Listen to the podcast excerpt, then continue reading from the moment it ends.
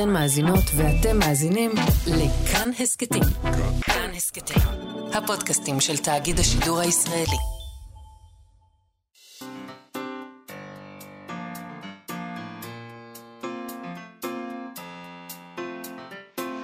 מה שכרוך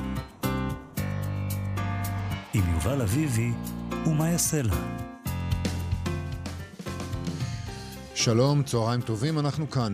מה שכרוך, מגזין הספרות היומי של כאן תרבות, כאן כל יום ב-שתים עשרה בצהריים, בשידור חי. אפשר להזין לנו ב-מאה וארבע נקודה תשע או ב-מאה וחמש נקודה שלוש אף אם.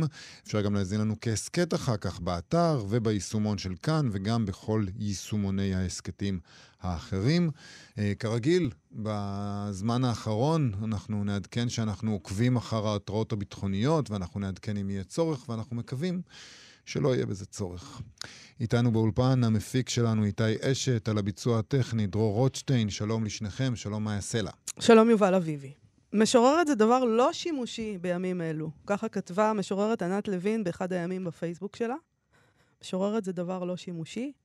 אני לא בטוחה שזה נכון. אנחנו עשינו בהם המון שימוש במשוררות ומשוררים בחודש האחרון. לא אפשר להגיד שימוש אבל, נכון? אבל בסדר, נכון, השתמשנו. אני חושב שזה בסדר, פשוט לקחנו את מה שהם נותנים ועשינו עם זה כל מה שיכולנו. אז אנחנו דווקא כנראה חושבים שהמשוררים הם מאוד מאוד נחוצים, והמשוררות גם בימים אלו.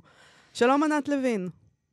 צהריים טובים. צהריים טובים. את גם כתבת בפוסט אחר שאת לא מעבירה כרגע שיעורי כתיבה, אבל כן כתבת על משוררות שמנחמות אותך בימים אלה, כלומר שאמרתי לעצמי, הנה, המשוררות כן נחוצות. כן. אני אגיד לך מה, אני חושבת שכמו כולם, אנחנו פשוט, כל אחד מאיתנו חטף איזושהי מכה נורא נורא חזקה. כן.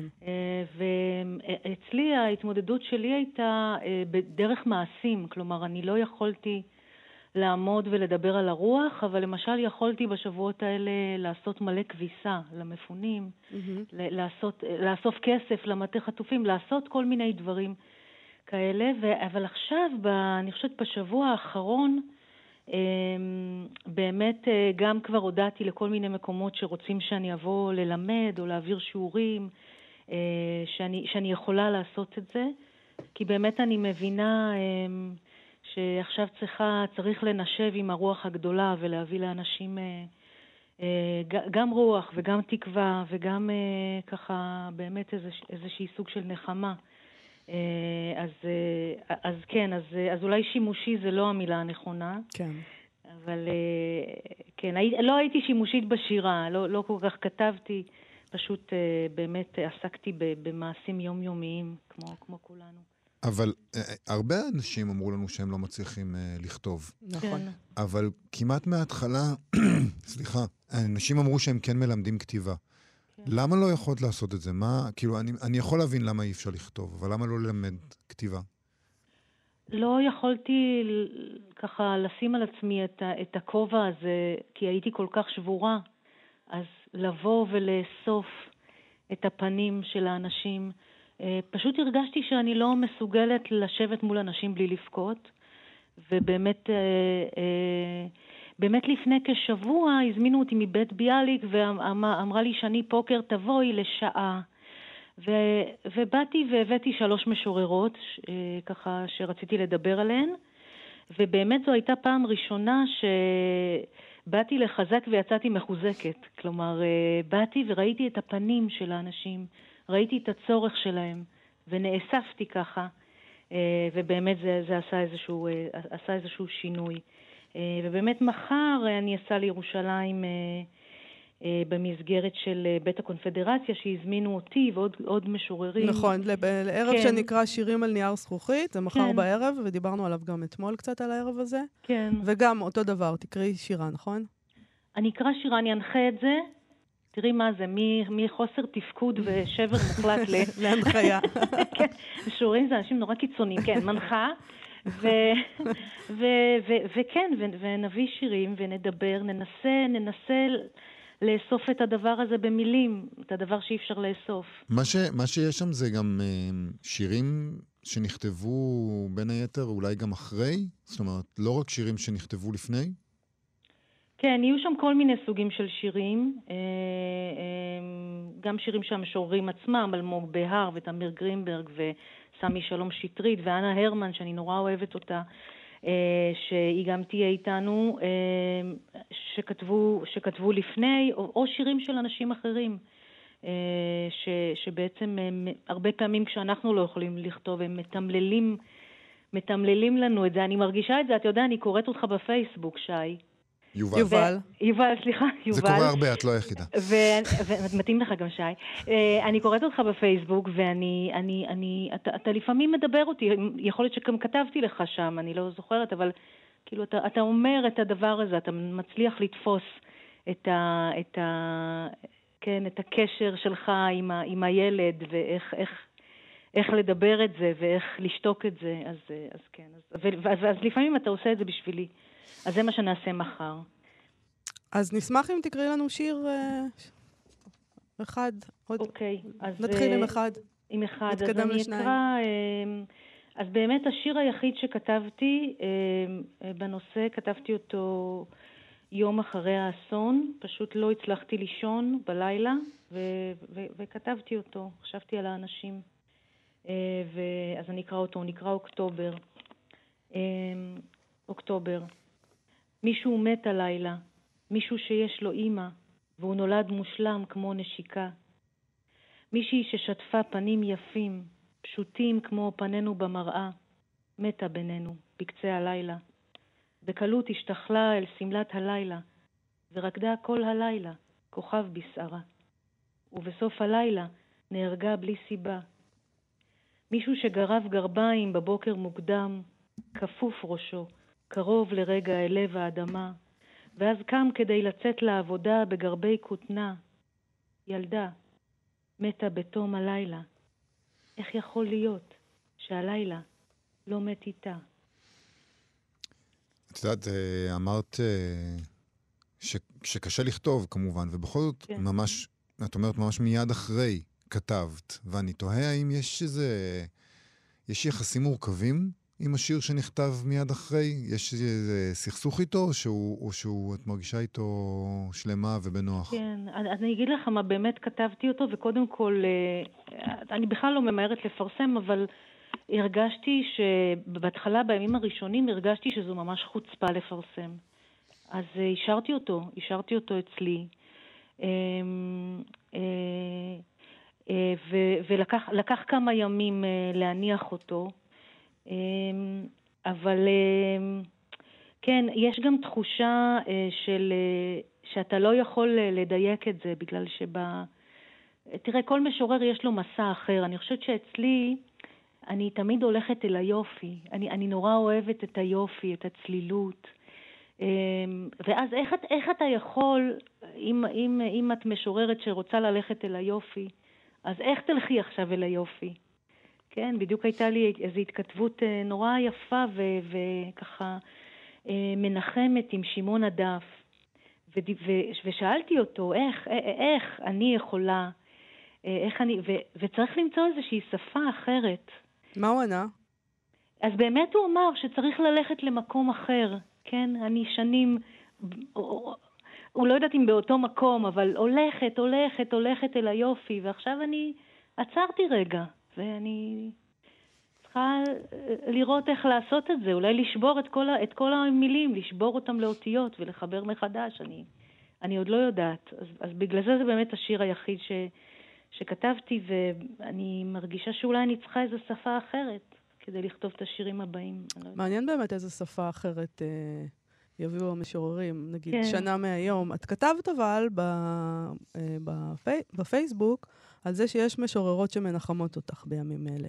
כן. מי הן למשל? איזה משוררות? אז באמת שירה, אני ככה קוראת עכשיו, לא מזמן נתקלתי במשוררת שלא שמעתי את שמה, רחל קרון, משוררת מכפר מנחם, שככה אני קוראת אותה הרבה, והיא שירה מאוד מופשטת. האמת שלא לא הבאתי את הספר פה לידי, וגם נתקלתי בשיר שאולי אני אקרא אותו גם, של אלן בס, משוררת אמריקאית שתרגמה מרב פיתון. אוקיי.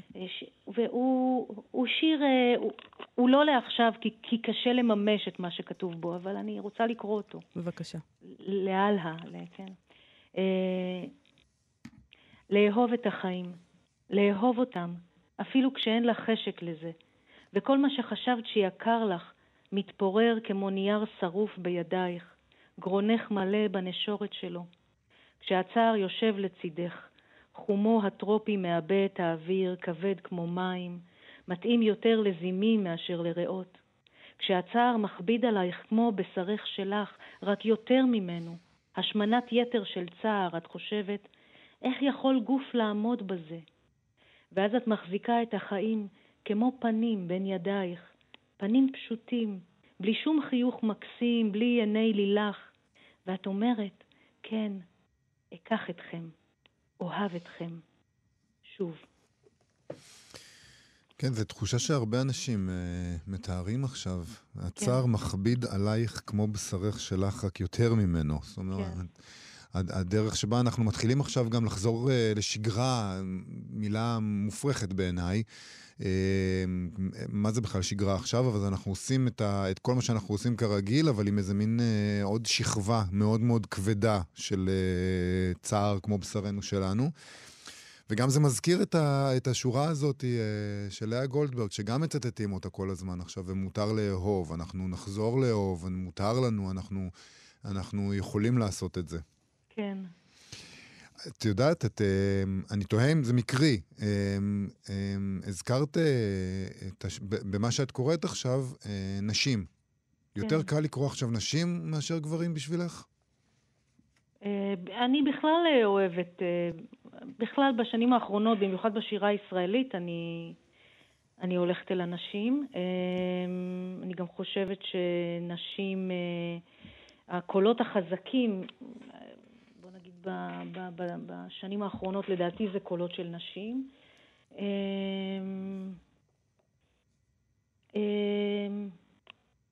אני, אני, באמת, אני אגיד לכם, באמת המון מהדברים, גם הפעולות המעשיות היומיומיות שאני עושה, הן כאילו פעולות אה, סטריאוטיפיות של נשים, כן? אני מחבסת, אני הולכת לחמה לקפל את הסדינים שתרמו אנשים, הכל הוא, כן? אז, אה, אז אה, אני מטפלת בילדה שלי, אז, אז זה הכל באמת אה, כאילו אנחנו, אנחנו ככה... אבל בשירה אני אני באמת אה, אה, מרגישה ש ש שאני שאני אני מבינה את הנשים והן מנחמות אותי כרגע יותר. כן, מה יש לנו? כן, מה יש לנו עם גברים? אנחנו צריכות אותם. כן. אנחנו יודעים מה גברים עושים. אנחנו יודעים, אנחנו יודעות מה אתם עושים, בדיוק. המשוררת ענת לוין, אלף תודות לך על השיחה הזאת. תודה רבה. להתראות.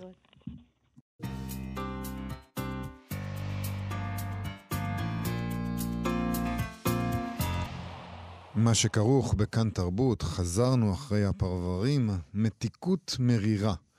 זוהי הנטייה למצבי רוח של געגוע וצער, עצבות, ידיעת הזמן החולף ואולי גם כאב ושמחת יופיו של העולם.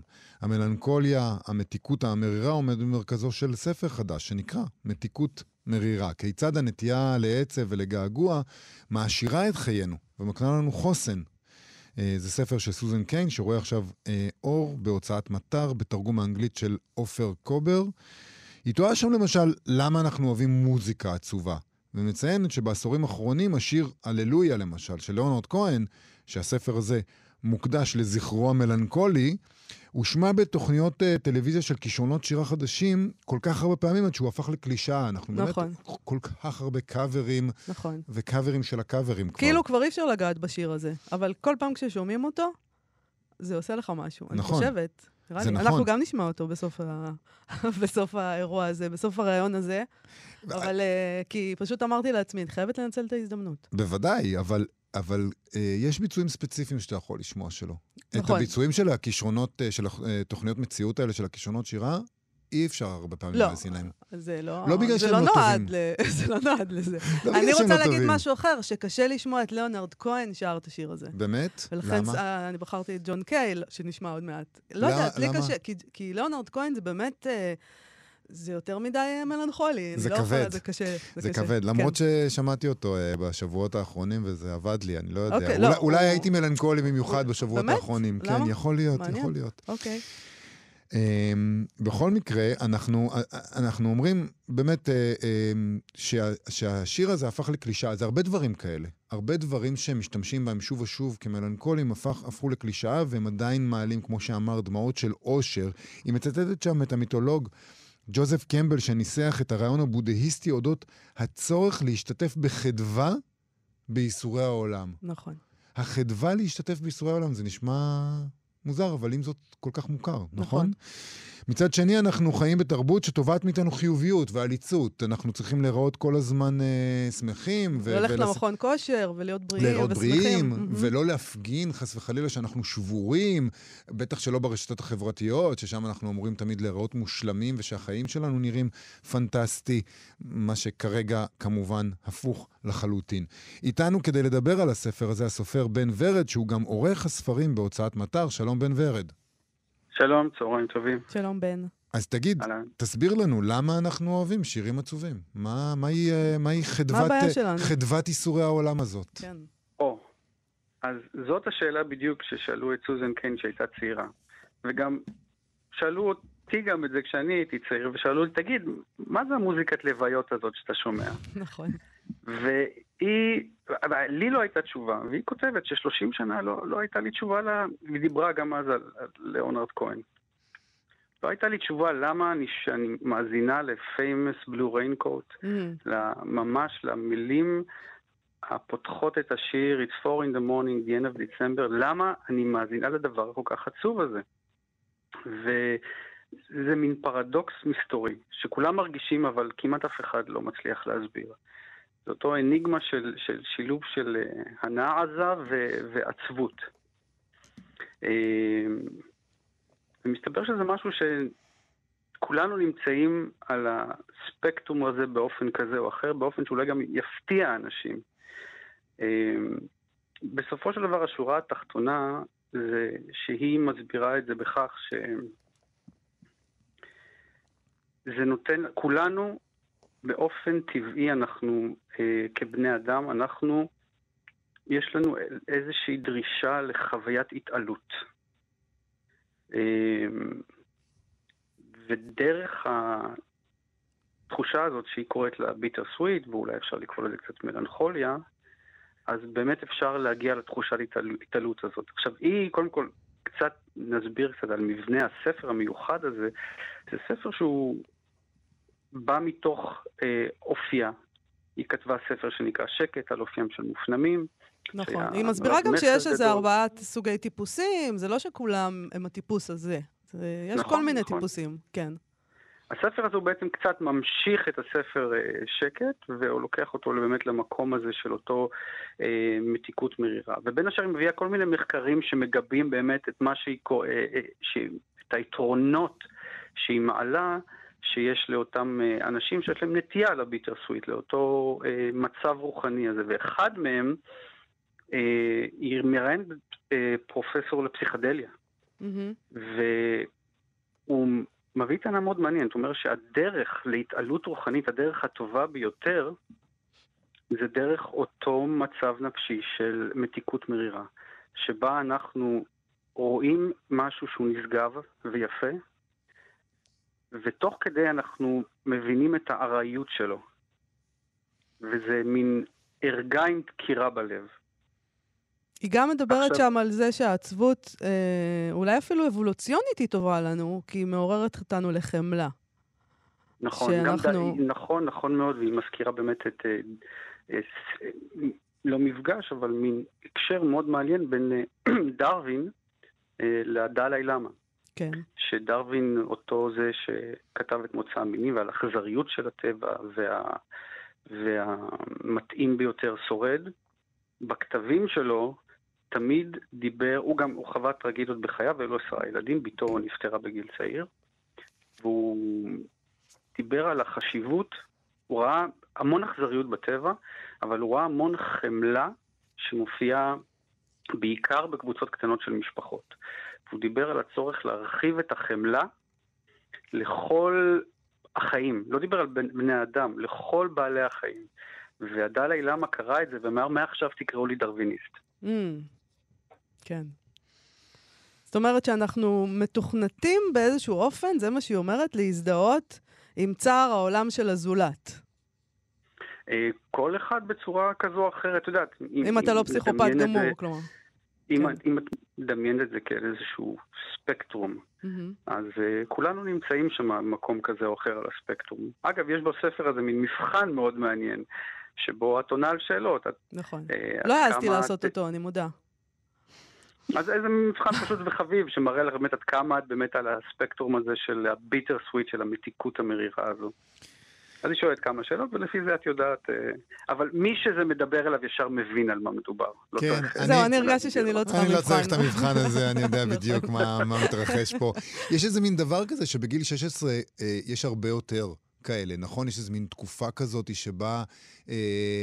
שבה כולם, לא כולם, אבל הרבה יותר מרגישים את זה, ואז כאילו יש הרבה שמתבגרים מזה, ויש אנשים ש... ולכן אולי אנחנו מתייחסים לזה בביקורתיות מסוימת, כי כאילו נתקענו באיזה מקום שקצת מתבוסס באמת, במקום המתוק הזה של הצער, בזמן ש... והיא גם כותבת על זה, נגיד, במקום העבודה, נכון? יש איזה מין משהו כזה שההתבוססות, התבוססות בצער המלנכולי המתוק הזה, יש בו משהו לא פונקציונלי, לך תעבוד, קדימה, יש את זה, ואז תכין ארוחת ערב.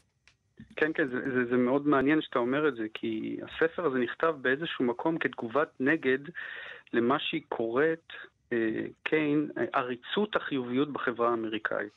עכשיו, מי שמכיר קצת את החברה האמריקאית, אה, היא, היא מתחילה עם, עם, עם העובדה, אפשר לקרוא את זה, שהאמריקאים פשוט לא מפסיקים לחייך. כולם מחייכים שם. והיא אומרת, יש תרבויות למשל, שזה נחשב מאוד, מאוד מגוחך לחייך כל הזמן.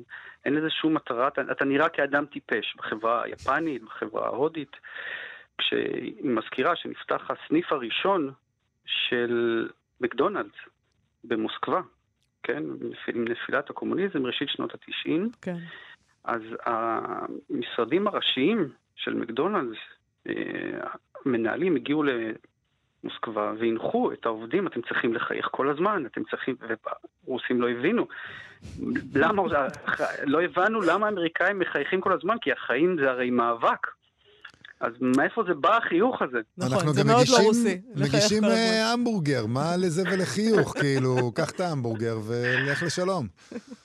אז, אז היא מדברת על, על עריצות אה, החיוביות ובחברה האמריקאית, שזה בא ממקור, היא מדברת, זה מאוד מעניין אגב, החברה שהיא במקורה הקלוויניסטית, וחברה שמכך, זאת אומרת, חברה שמקדשת הצלחה כלכלית, כי הצלחה, כי מי שמצליח כלכלית זה מי שהאלוהים נוגע בו, ולכן הוא יזכה לחיי העולם הבא, ומי שלא מצליח כלכלית, ומכאן בא מונח, הוא, הוא מפסידן, ומכאן בא מונח הלוזר, והלוזר שהוא ממש, יש סקאלה, יש, סליחה, קסטה בחברה האמריקאית של לוזר. אם אתה נכון. לוזר, אם אתה לא מצליח, אתה פשוט לוזר. תראו, את, טראמפ מזכיר את זה כל הזמן.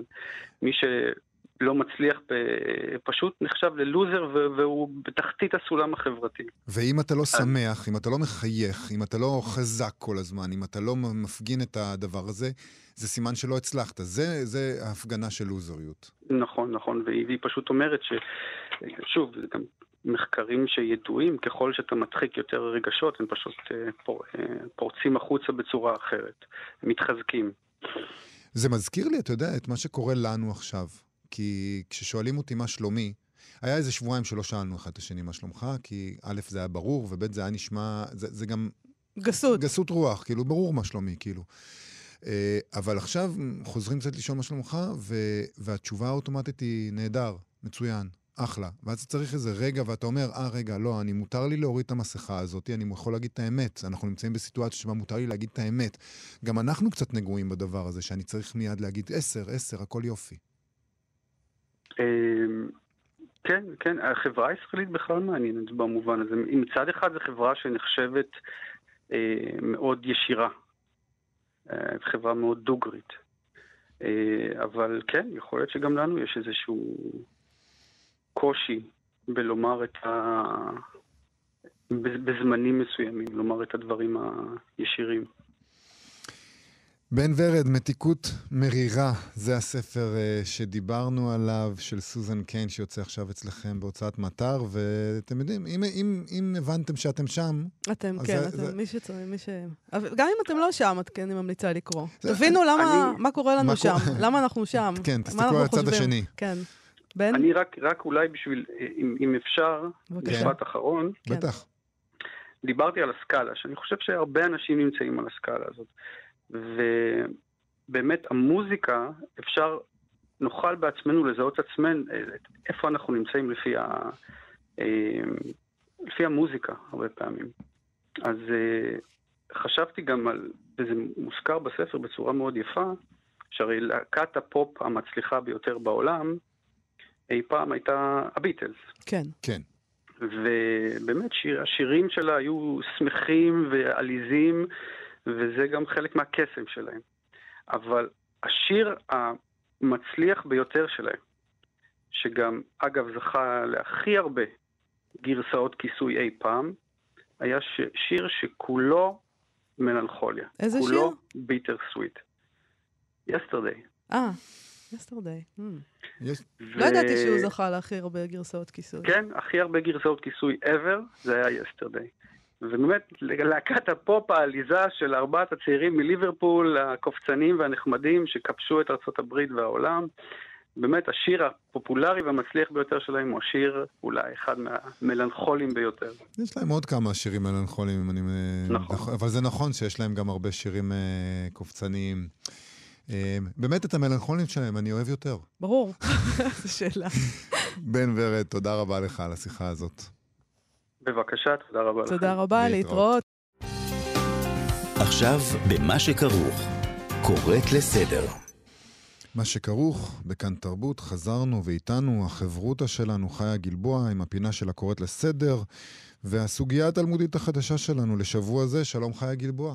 שלום יובל, שלום מאיה. שלום וברכה. במה אנחנו עוסקים היום? יש, יש אמירה של קיקרו, שהוא אומר, בין הנשקים נעלמים החוקים. זה נראה לי מין ורסיה מסוימת כשהתותחים רועמים המוזות שותקות. Mm-hmm.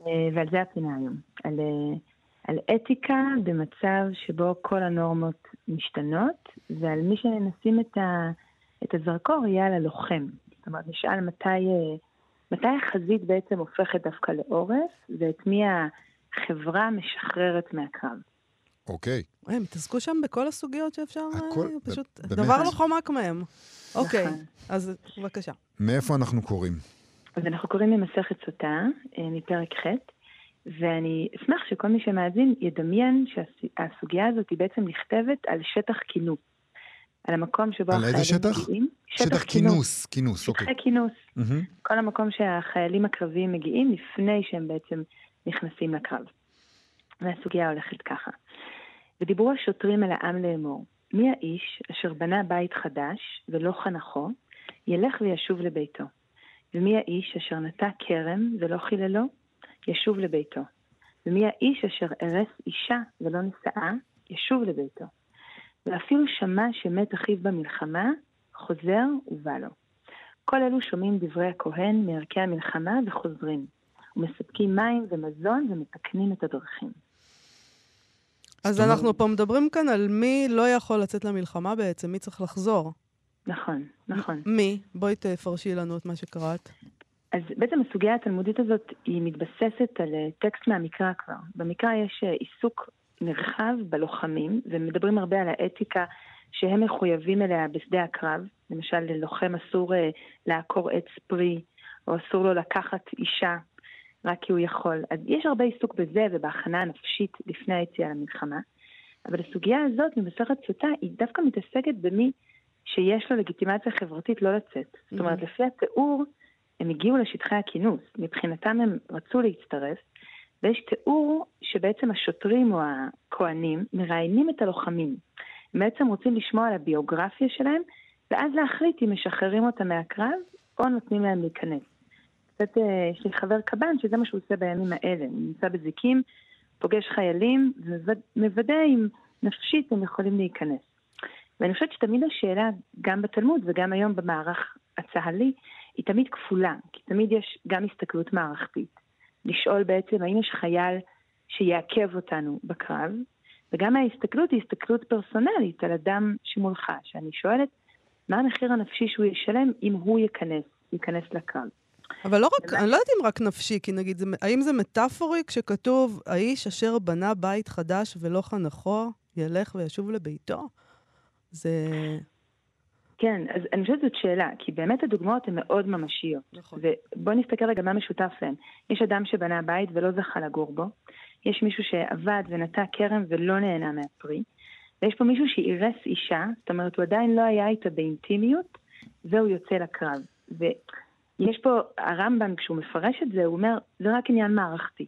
כי האנשים האלה בעצם יהיו מוסכים. הרמב"ם אומר, כשאתה נמצא בזמן מלחמה, אתה חייב להיות בניתוק כמעט מוחלט מהחיים שלך בעורף, וממש להתמסר לסביבה המלחמתית. אחרת, אם לא תצליח לעשות את הפעולה הזאת, אתה לא תהיה חייל אפקטיבי.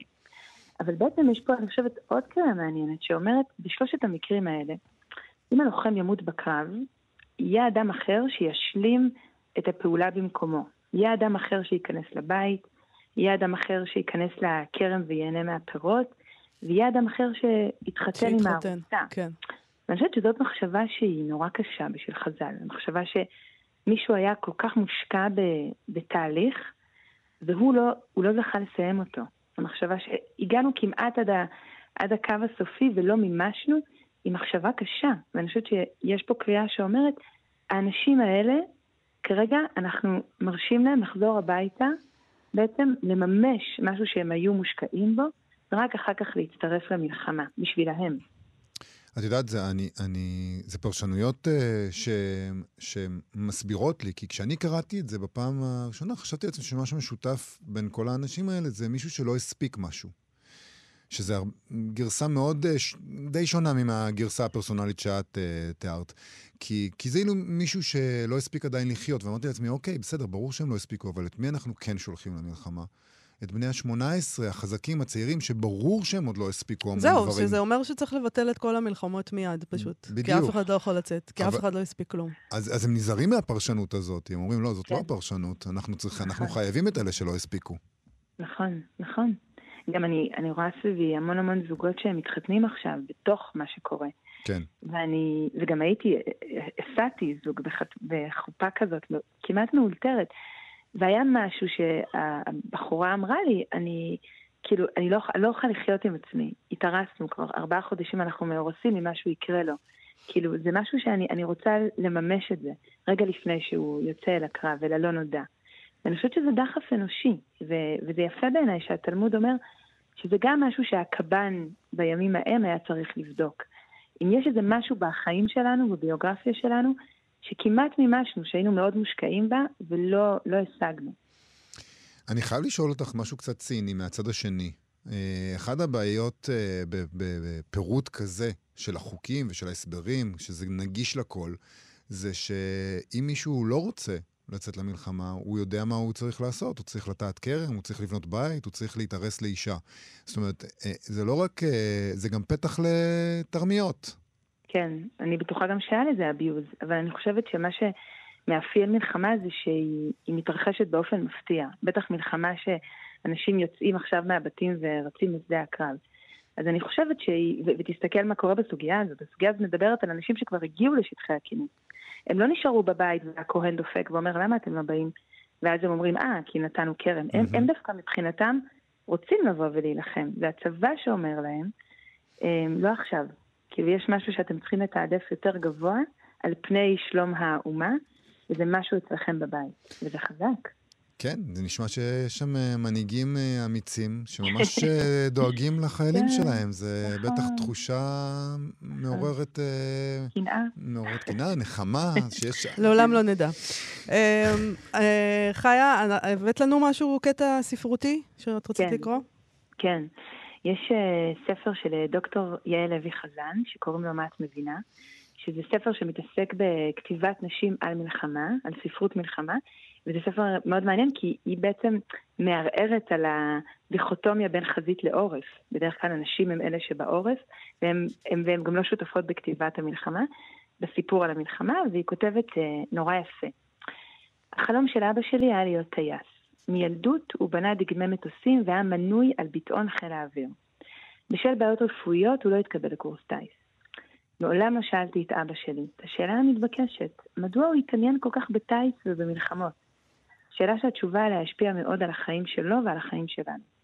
אבל גם הוא לא שאל אותי מעולם, מדוע אני מתעניינת כל כך בספרות על מלחמה? שנינו ידענו שנקבע כך מלמעלה, שטייס קרב הוא חלום לא בשבילו, כי הוא לא בריא לשם כך. שנינו ידענו שנקבע מלמעלה שמלחמות הן לא בשבילי. כי מה לי ולמלחמות? אני אישה. לא יש את צבא, לא מדינאית, לא יש את ציבור, לא אימא לבן או ראיה לאיש שנלחמים בשדה הקרב. אפשר לומר שכל אחד מאיתנו לחם את המלחמה שלו על המלחמה. בסיכומו של דבר שנינו לא השתתפנו בלחימה בשדה הקרב, אלא התבוננו בה מהצד, של מי שהגוף והמגדר מנעו אותה מאיתנו. חיה גלבוע, כרגיל, תודה רבה לך, שארת זווית לא שגרתית של הסיטואציה שאנחנו נמצאים בה בזכות התלמוד. תודה רבה. תודה, תודה לכם. להתראות.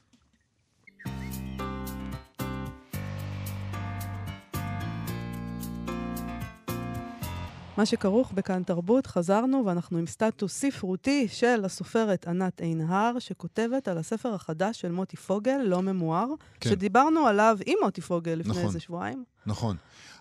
נגיד רק למי שלא הספיק לקרוא, שלא מכיר, זה ספר שבעצם מתמודד באמצעות הספרות שמוטי פוגל קורא עם האבל והאסון האישי שקרה לו כשאחיו ומשפחתו נרצחו בפיגוע באיתמר.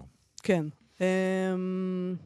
אני אקרא את מה שכתבה ענת עינהר. זה ספר מאוד יפה, אנחנו מאוד אהבנו אותו. מאוד מאוד יפה. אז ככה, אני קוראת את לא ממואר, הספר החדש של מוטי פוגל, שרק יצא לאור וכבר יצא אל חושך. ומוזר להגיד שדווקא מפני שבבסיסו אירוע נורא, דומה למה שקרה פה בשבעה באוקטובר, הוא מציע אפשרות לשפיות. אני לא יכולה לומר נחמה, אבל אולי שפיות זה שער לנחמה. ידוע שהכל נכתב כבר, בסיפורת, באגדות, בספרי היסטוריה, במקרא ובמדרש, וכל אלה שמוטי קרא היטב יוצאים כאן מחדש. שתים עשרה שנים אחרי רצח אודי, אחיו של מוטי, של אשתו של אודי, ושלושה מילדיהם בהתנחלות איתמר, ומנבאים, מפרשים לחלופין את הסיפור האישי של מוטי. זה שקדם לרצח אחיו, וזה שממשיך הלאה, בלי האח. יש תמונה של שניהם, מוטי ואודי, על שידה בחדר השינה, והיא טובעת רגע שאיננו ומתעקשת להקשות, והספר מכיר בכפייה שכרוכה בהנצחה. מוזר לחשוב שלא ממואר, שכתוב בשפה צלולה, באושר רעיוני ובכנות לא מתפשרת, מוטי חוזר והופך ביכולת הכנות שלו, בדיאלוג פנימי שמופנה בעיקר על עצמו, שספר כזה נעשה עכשיו עוד חוליה בשרשרת הספרים שנידונים בו, חוליה טריה כל כך, וכבר ננעצת חזק במה שנעשה סביבנו ובתוכנו. מעבר לים הפרשנויות, הציוצים והסטטוסים, הכותרות והסרטונים של היום-יום, זה טקסט שמציע קריאה אחרת, שמתרחקת מהכאן והעכשיו, רק כדי לראות אותה מחדש, בחדות לא מצויה, גם ביופי גדול. יש עוד סטטוס שנקרא אה, נקרא מתוכו על הספר הזה של אורי גולדברג, שכותב... הלא ממואר של, של מוטי פוגל. כן, הוא כותב על אותו ש... ספר. קור, כן. תשמעי, זה ספר שמאוד מתאים בצורה מסוימת. למרבה הצער, זה נכון. למרבה הצער. כן. מוטי אמר אצלנו בתוכנית, שבעצם הוא מרגיש שהוא כבר נמצא בחדר הרבה הרבה שנים, ופתאום הדלת נפתחה והמון המון אנשים נכנסו ב... לבח החדר שנמצא בו. אני חושב שזה תיאור מאוד יפה. ומאוד כן של מה שקורה, גם מבחינת השותפות הגורל, והשותפות הגורל הזאת היא הדדית, אנחנו יכולים לעשות שימוש בספר שלו, דיברנו מקודם על השימוש בשירה, זה, אנחנו חייבים להשתמש במילה הזאת שימוש, כי, כי זה מה שאנחנו צריכים עכשיו, אנחנו צריכים משהו שיעזור לנו להבין, ואורי גולדברג כותב כך, הדברים של מוטי הם הכי אמיתיים שיש, אין כאן שנייה של פלפול, אבל האמת שהוא חושף היא לא אמת חדה וחותכת, כוחה של האמת של מוטי לא בטהרתה, האמת שמוטי מזמין אליה היא אמת מלאה. במלאותה היא תמיד מכילה גם ניגודים וסתירות. יש בה מחבלות, סדרות מתכנסות. יש בה, אבל יש בה כל הזמן מיידיות עצומה, היא ניכרת, האמת של מוטי. בהיותה המון, בהיותה שלילה גורפת של היררכיה, האמת הזו היא הזמנה. כל מי שרוצה בו יכול להיות בה.